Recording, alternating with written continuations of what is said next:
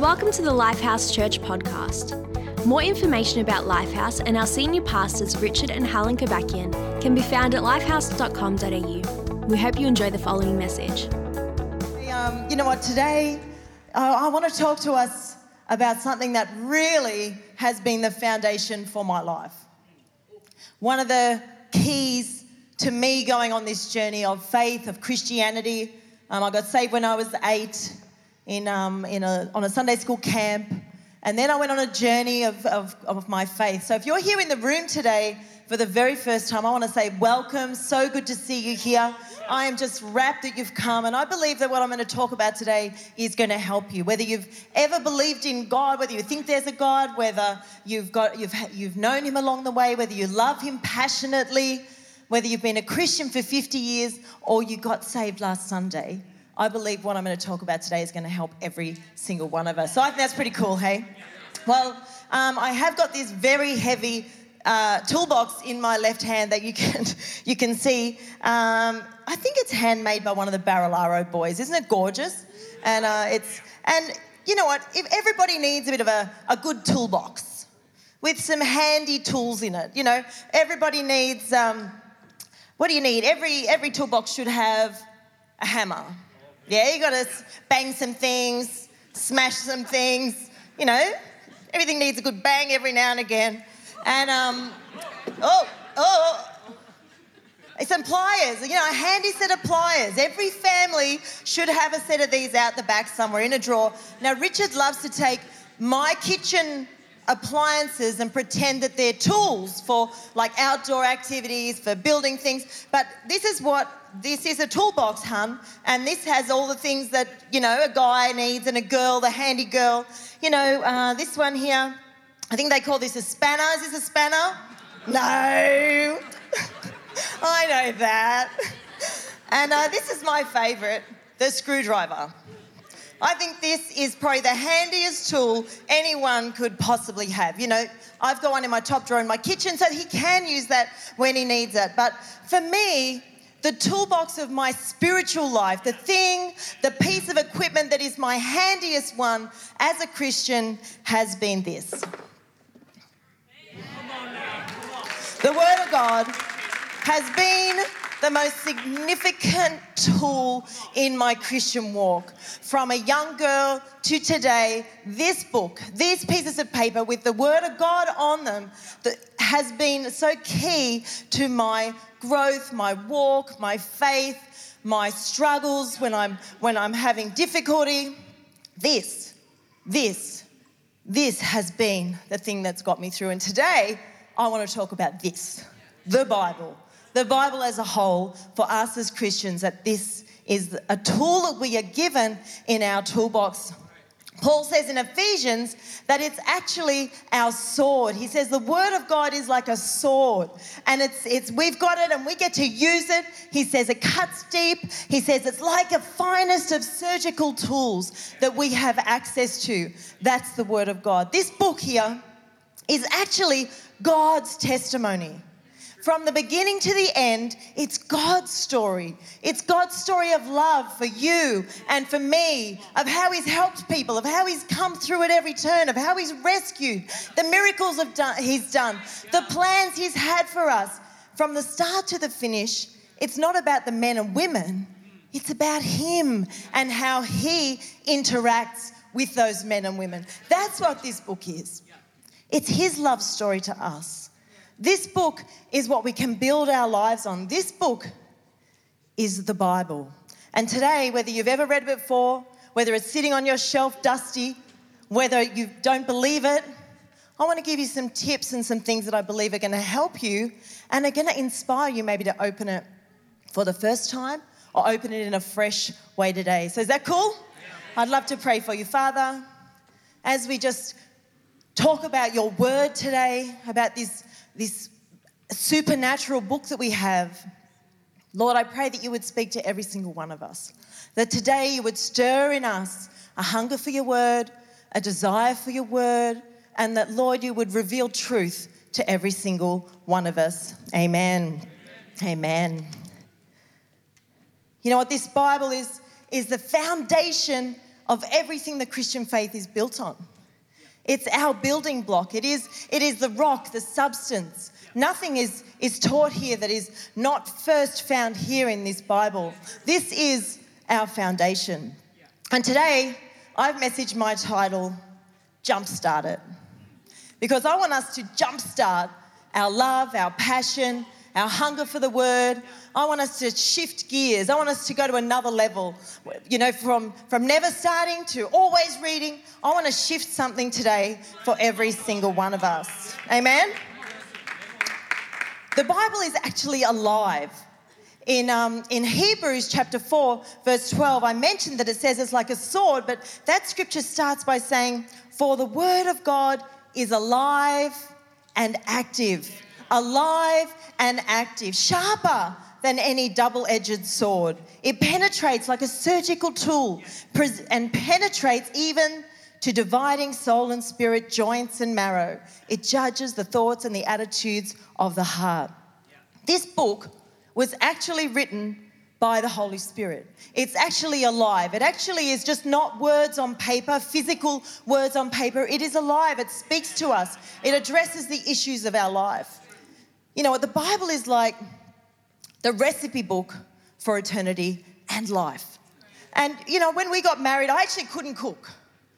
My daughter this week asked me to teach her to cook because she's going to get married soon. And, and um, I was like, mm, well, I couldn't cook. Sorry. Actually, Michael asked me to teach her to cook. But, um, whoops. But, um, you know, I, I couldn't cook. My poor husband was being tortured with food. And then I started to watch a TV show that taught me to cook. And he and I started to read recipe books and I was learning. I'm like, oh, is that what that means? Is that what that ingredient does? I'd make a mistake, I'd work it out. And um, so look, this is I, I I didn't cook, now I cook. Richard knows this is going bad. Right about now, he's about to cop a story that he doesn't want me to share. He knows. But let me start by saying Richard is awesome. Everybody repeat with me. Richard is awesome. One more time. Richard is awesome. But for the sake of an illustration, sorry, hun, you're going down. Um, so the other night, he came home. He gets these. He gets these fetishes for food, for strange things. And, and it's like I've learned over the years, before I'd be like, well, I can't cook that. I don't have time to cook that now. And I'd be freaking out. But now I go, go ahead, cook it. Do what you like, find a recipe. So he wanted to cook keto bread. So off he goes, gets in the pantry, finds all these strange and unusual ingredients, which we had, which was lucky and he's cooking them, he's mixing everything up, and he's asking me things from the other half of the room. I'm like, You're doing it, hun, I'll leave you to it. You're on your own in there. So he was doing his thing, and then he put it in the oven. It took him about an hour to make this beautiful bread. And um, he put it in the oven, said it had to cook for 50 minutes. It was in the oven, and he goes, after about 45 minutes, he says, Oh, I think it was meant to go in the microwave. I'm like, well, where did you even get the idea of a microwave from? If you read the recipe and the recipe says an oven, why would you think the microwave was an option? But anyway, he's like, oh, because I think I should have done another recipe. There's a different recipe. I'm like, well, did you read the recipe? He's like, yeah, yeah, I read the recipe. Okay, okay, cool. Well, doesn't matter. We'll go with the recipe. Anyway, he gets them out of the oven. They smell amazing. They look okay. They're a little bit doughy, not, but they're okay. They're good. So we, I put it to my nose. He's already eaten one. But I'm like, oh, these aren't right. These are wrong. I said, did you put baking powder or baking soda? You know where I'm going. And he's like, I don't know. Aren't they the same? Aren't they the same thing? I'm like, no, honey. These are you put, you know, that taste of it gives you that horrible sour.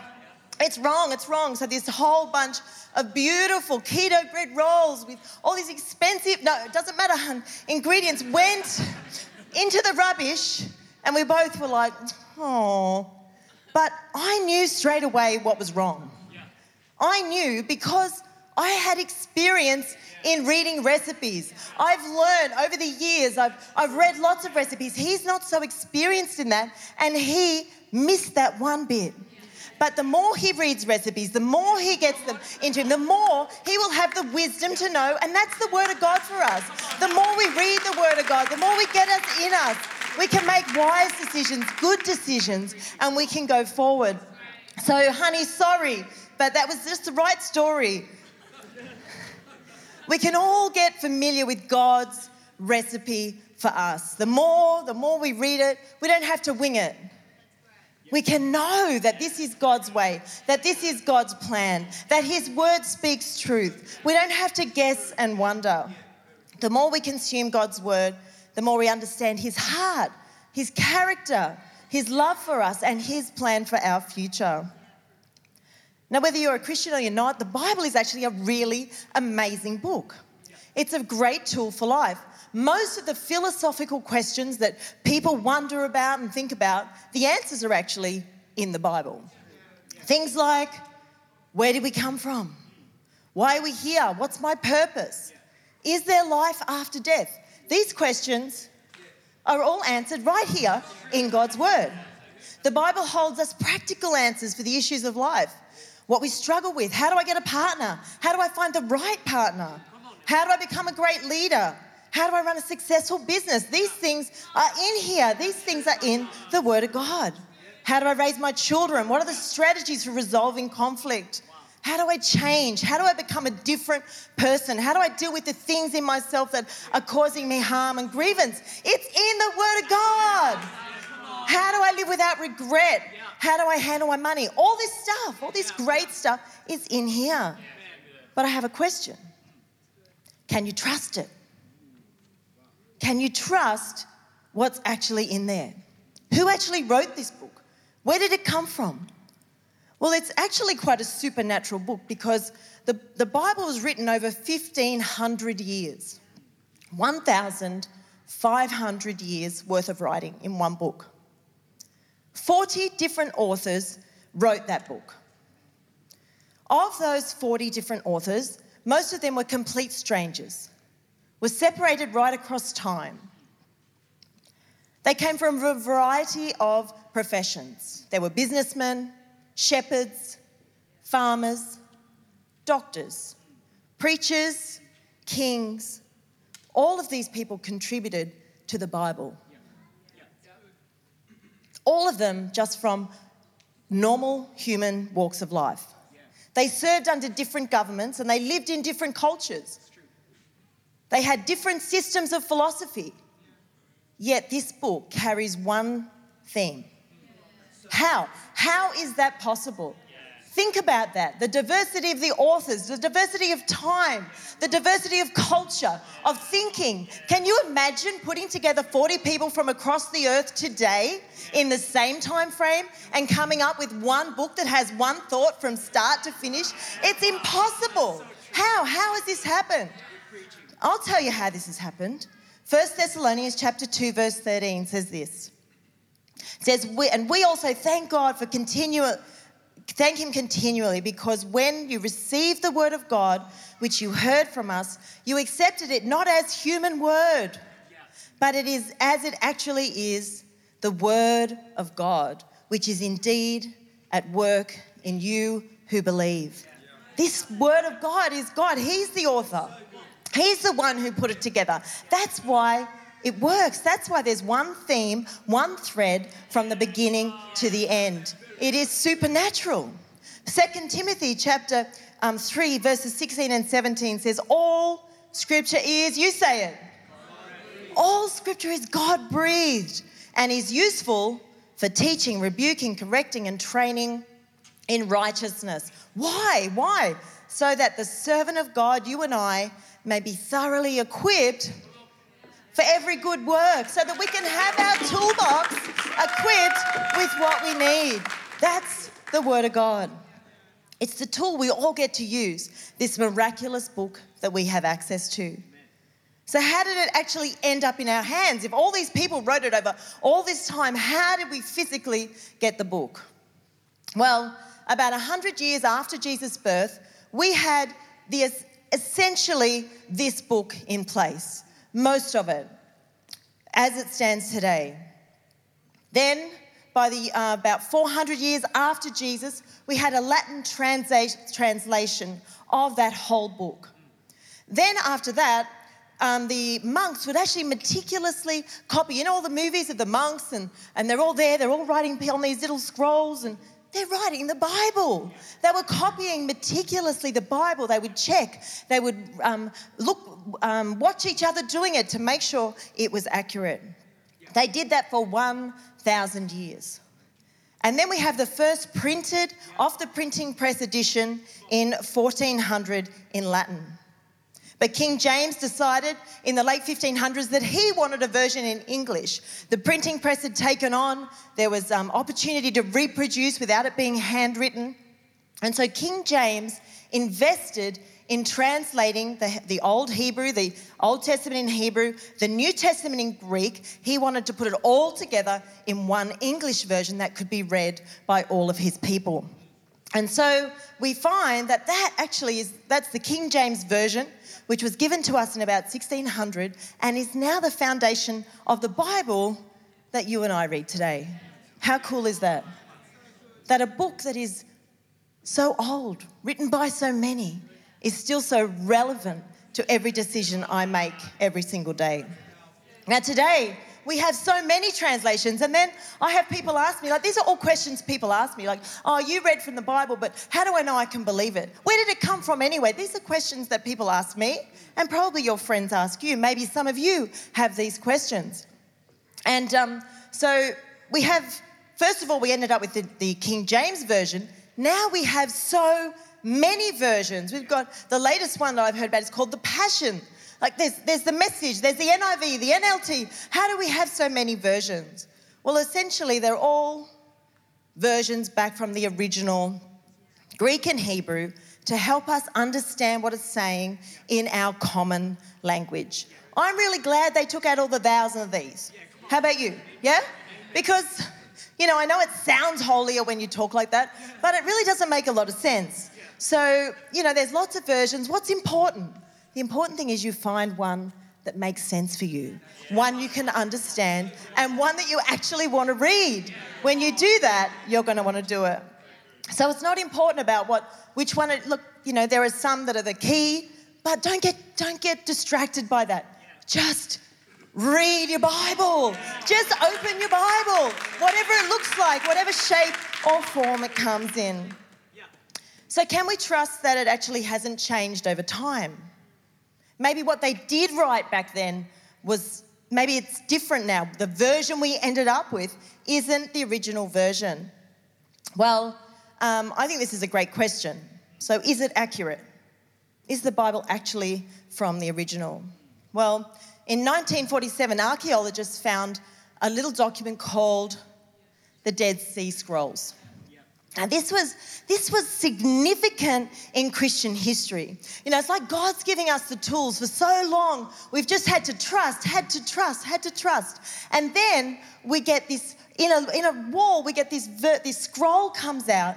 And in that are pieces of Old Testament writings that are more than a thousand years older than any that were currently on record, that any were being held anywhere. 1,000 years, dated earlier. So this is exciting because if, if you've got a version from here, and then you've got a version a thousand years later, and this is the version we're relying on, the question is what's the difference? How much did it change between here and here? You know, Chinese whispers. What are the odds? It's going to have changed. Surely it's going to have changed. 99.5% of this document matched this document that had been hidden in a wall for, for thousands of years. 99.95%. And what were the differences? A full stop, a comma. The smallest of irrelevant things that didn't change the meaning or the value. This word of God that we have is the original, authentic word of God. That's the Old Testament. So when they found the, um, the Dead Sea Scrolls, it validated the accuracy of the Old Testament. What about the New Testament? Well, the New Testament is actually recognized as humanity's most reliable ancient document. Wow. That's a big statement. That's a massive statement. Well, what are some other reliable documents that you may have heard about, you may have studied? Most of us know about Plato. Yeah? You've been to university, you've studied philosophy. Plato, he's a good guy, everyone loves him. No one's questioning Plato's, uh, what he said. Well, Plato's The Republic was written in 380 BC. So, okay, this, this is Jesus. This is Jesus, so BC zero, right? So Plato wrote that 380 years before Jesus. The first copy of that piece of that writing that we have is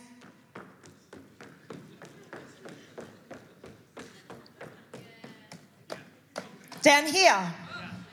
Okay? Wow, that's a reliable document. A witness, mm, let me see. And we have how many copies? Seven. Okay, but we, Plato's cool. We all agree with Plato. We think what he said was great. Okay, let's try another one. Caesar's Gallic Wars were written 100 years.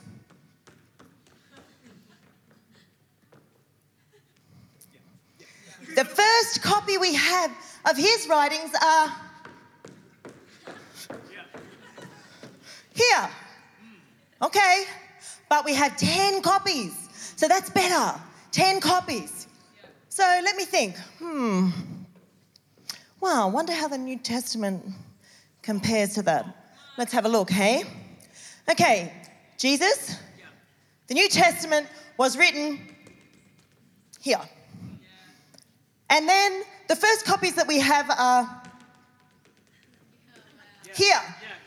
And how many of them do we have? 5,000 copies! Oh my gosh! That's crazy! That's crazy! I don't know if it's real. Hmm. Okay, I've got some more thoughts for you. So this is good, isn't it? This thing's worth living by. Come on. Oh, that exercise.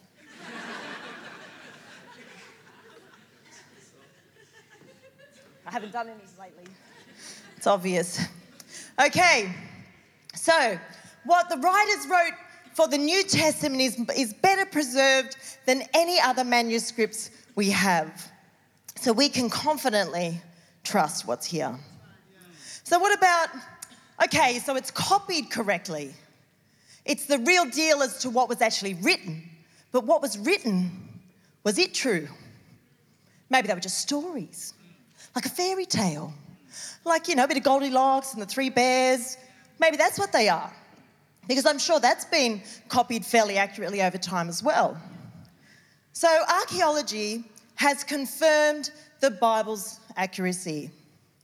Archaeologists continually find real places, real names, real kings of who is listed in the Bible. So, this in itself says that this document is historically correct. Many of the things actually that they discounted, there was parts where they're like, nah, that didn't happen. That's not true. One of these was the Pool of Bethesda, found in John chapter 5, verse 2. I think we have a picture of it. It says there that now, there in Jerusalem, near the sheep gate, a pool, which is Aramaic, is called Bethesda, and which is surrounded by five covered colonnades. So you and I focus on Jesus, what he did there. He actually healed a crippled man. That's the exciting part to you and my, I. But to a historian, to somebody who's questioning the validity of the story, they look at the evidence around it. Does this place really exist? Well, until 2005, they really didn't believe it existed. They had found no evidence of it. And then they did, 40 foot underground they found the Pool of Bethesda just 13 years ago. Our Bible is accurate, our Bible is true, our Bible is trustworthy. It's not a fairy tale. It's not fabricated stories. And you know what? If we can trust that what's in there is real, that what is in there is correct, that what is in there is accurate in the physical, then we can trust it in the spiritual. We can trust that when it says Jesus died on the cross for you and me to be saved, I can trust that because the pool of Bethesda exists. Jesus healed a crippled man at that spot on that day. History tells me that every single piece of archaeological evidence found in Scripture has so far been correct. Not one piece of archaeological evidence that has been found has contradicted Scripture. Not one. That's amazing. So good. Now, I don't know about you, but most of us have probably signed a contract somewhere in life and forgotten to read the small print. Especially, like, you know, you buy a couch. Who's reading the small print when you buy a couch? It's going to tell me blah, blah, blah, blah. You know, which that's us. We do that. You know, when you received Jesus, did you receive all the small, read all the small print? You know, Jesus, Jesus loves you. He died for you. Do you want to accept him? Hang on. What's all the small print? I need to know every detail. No, it's like, oh my gosh, thank you, Jesus. Thank you that you saved me. And then it's like, oh, what's the small print? Because we all know the small print can be dangerous. But the Word of God is our small print. The Word of God is the small print. You can't know all this the day you accept Jesus. You can't have devoured all that, understood all that, had the depth of all that. It's our small print. And the great thing is that our small print is all good. There's no, there's no dark catches in this. The small print is all amazing. And if we delve deeper, if we open it afresh, if, you, if we put on new eyes, I know God's going to speak to us afresh and take us deeper into what He has for us. Maybe yours is dusty on a shelf, you've never even read it. Maybe you, you don't even know how, you don't even own one. Buy one. It's the world's best selling book four times over, more than four times any other book. You know what? There's things, there's, when we don't read the small print, we miss out. You know, since Richard got his new car, his Porsche, he um, drives my car. We drive in my car all the time. because his car likes to sit in the, in the garage now, it's, it's special. So, which I don't mind. I like my car, it's cool. So, we've been driving my car a lot, and my car's three years old. And really, it's been my car. I'm the only person who's pretty much driven it. He got in the other day, he turned the dial for the mirrors a different way, and they came in. Like, you know, you can move them up and down. I knew that. But they actually came in so that you don't hit them. He's like, wow, your mirrors do that. I'm like, yeah, yeah, yeah, I'm sure I knew that. I didn't know that. Or I never used it. And that's what this is. We can be living our Christian life and have all these benefits and blessings and promises and things we can have access to, but we haven't read the small print. I'm sure it was in my instruction manual. I'm sure if I'd opened it and studied it, it would have told me, oh, mirrors. I don't care. It goes, it takes me from A to B. And our faith is meant to be more than that. It's not just meant to take us from A to B. The Word of God is a tool to get us along the way. Come on. Thank you, Richard. D.L. Moody. He was a renowned evangelist in America in the Industrial Revolution. He preached to millions face to face, not on Facebook. And he said this He said, I prayed for faith and thought that someday faith would come down and strike me like lightning. But faith did not come. One day I read the 10th chapter of Romans. Faith cometh by hearing, and hearing by the word of God. I had up to this time closed my Bible and prayed for faith. I now opened my Bible and began to study, and faith has been growing ever since. The Bible is our guidebook for life. It's, the, it's the, one of the great tools in our toolbox. The Bible is our food, our sustenance. We can trust it, we can believe it, we can build our lives on it.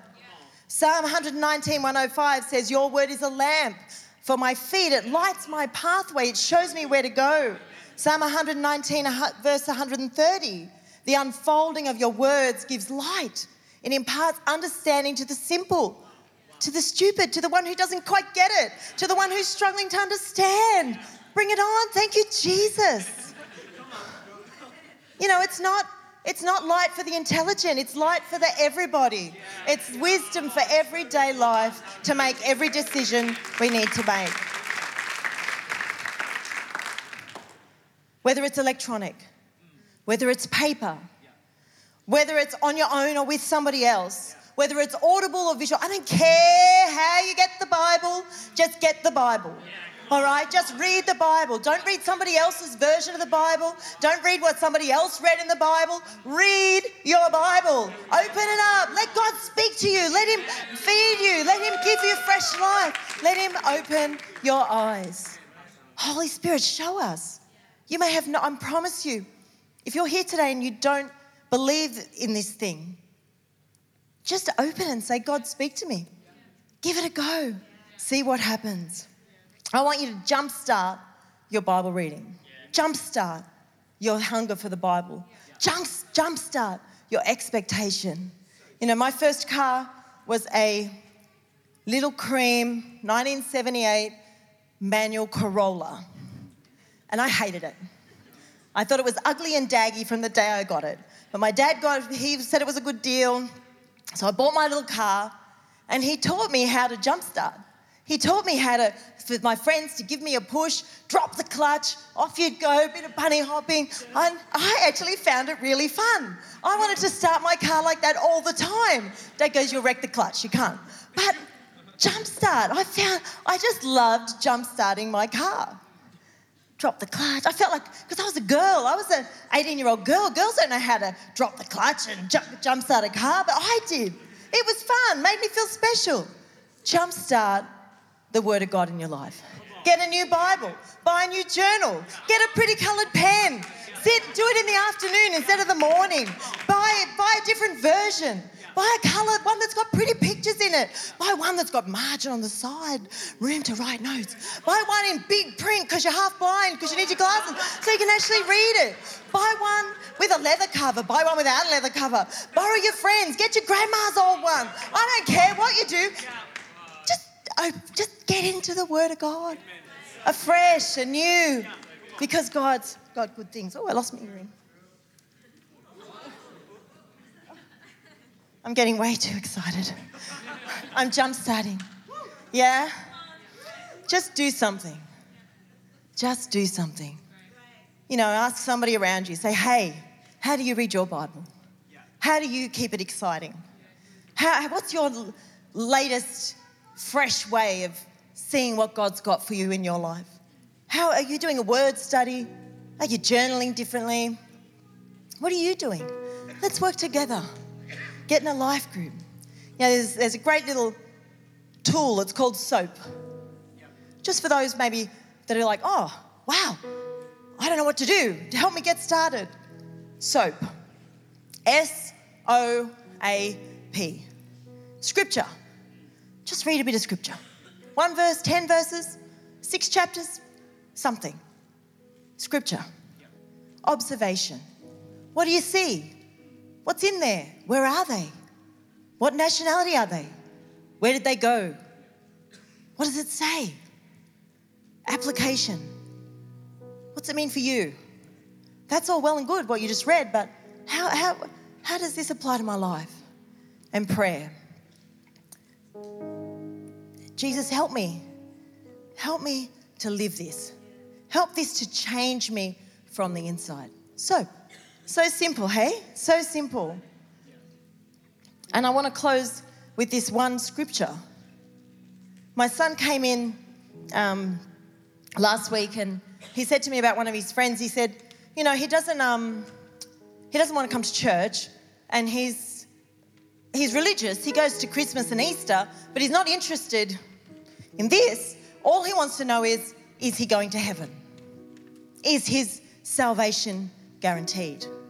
And it was just so awesome that God prepared a way that we don't have to explain it in complicated words, but His scripture, His word, tells us such a simple answer. Maybe you're here today and maybe you, you would like the answer to that question. Maybe you don't know if, you've, if you're going to go to heaven. Maybe you're not sure of your salvation. Well, that is the beautiful thing that we get to do right here every single week is to help you see the answer in God's word so you can be assured of what he has done for you. And Romans chapter 9 verses chapter 10 verses 9 and 11 says this. If you declare with your mouth, if you speak it out, Jesus is Lord and believe in your heart that God has raised him from the dead, you will be saved. Wow. For it is by with your heart that you believe and are justified, and with your mouth that you profess and that you are saved. How good is that? As the scripture says, as the Bible says, as God's word that we can trust and, and listen to says, anyone who believes in him will never be put to shame. Do you know how powerful shame is in our lives? Shame, shame keeps us from the good things that God has for us. Shame keeps us from the hope. Shame keeps us from knowing that, from trusting that God's going to rescue us. And He says, You won't be put to shame. There is no shame in God. What Jesus did for every single one of the, us on the cross was took away our shame. And what He says to us is, Will you receive the gift I've given you of living without shame, of not having shame? I got to tell you, it was the best decision I made in my life. As an eight year old girl, I felt shame. Just a young girl. How can a young girl feel shame? But when my Sunday school teacher explained to me what Jesus had done, I was like, wow, I need Jesus. So, are there some other people in the room today who need Jesus? Who want to receive no shame? Hi, I'm Richard Kobakian, pastor of Lifehouse Church. Just wanted to say thank you for listening to this message, and I hope and pray that you feel that it's added value to your life. My greatest desire is to see people develop a personal relationship with Jesus, which can begin by praying a very simple prayer. I'm going to pray that prayer right now, and if you'd like to begin that relationship, you can just repeat after me Lord Jesus, I need you in my life. I choose you as my only hope of being forgiven. Please come into my life and let me begin a relationship with you that will last for all eternity. If you've prayed that prayer, we would love to know about it and celebrate your fantastic decision. You can do that by sending an email to mydecision at lifehouse.com.au. We look forward to hearing from you.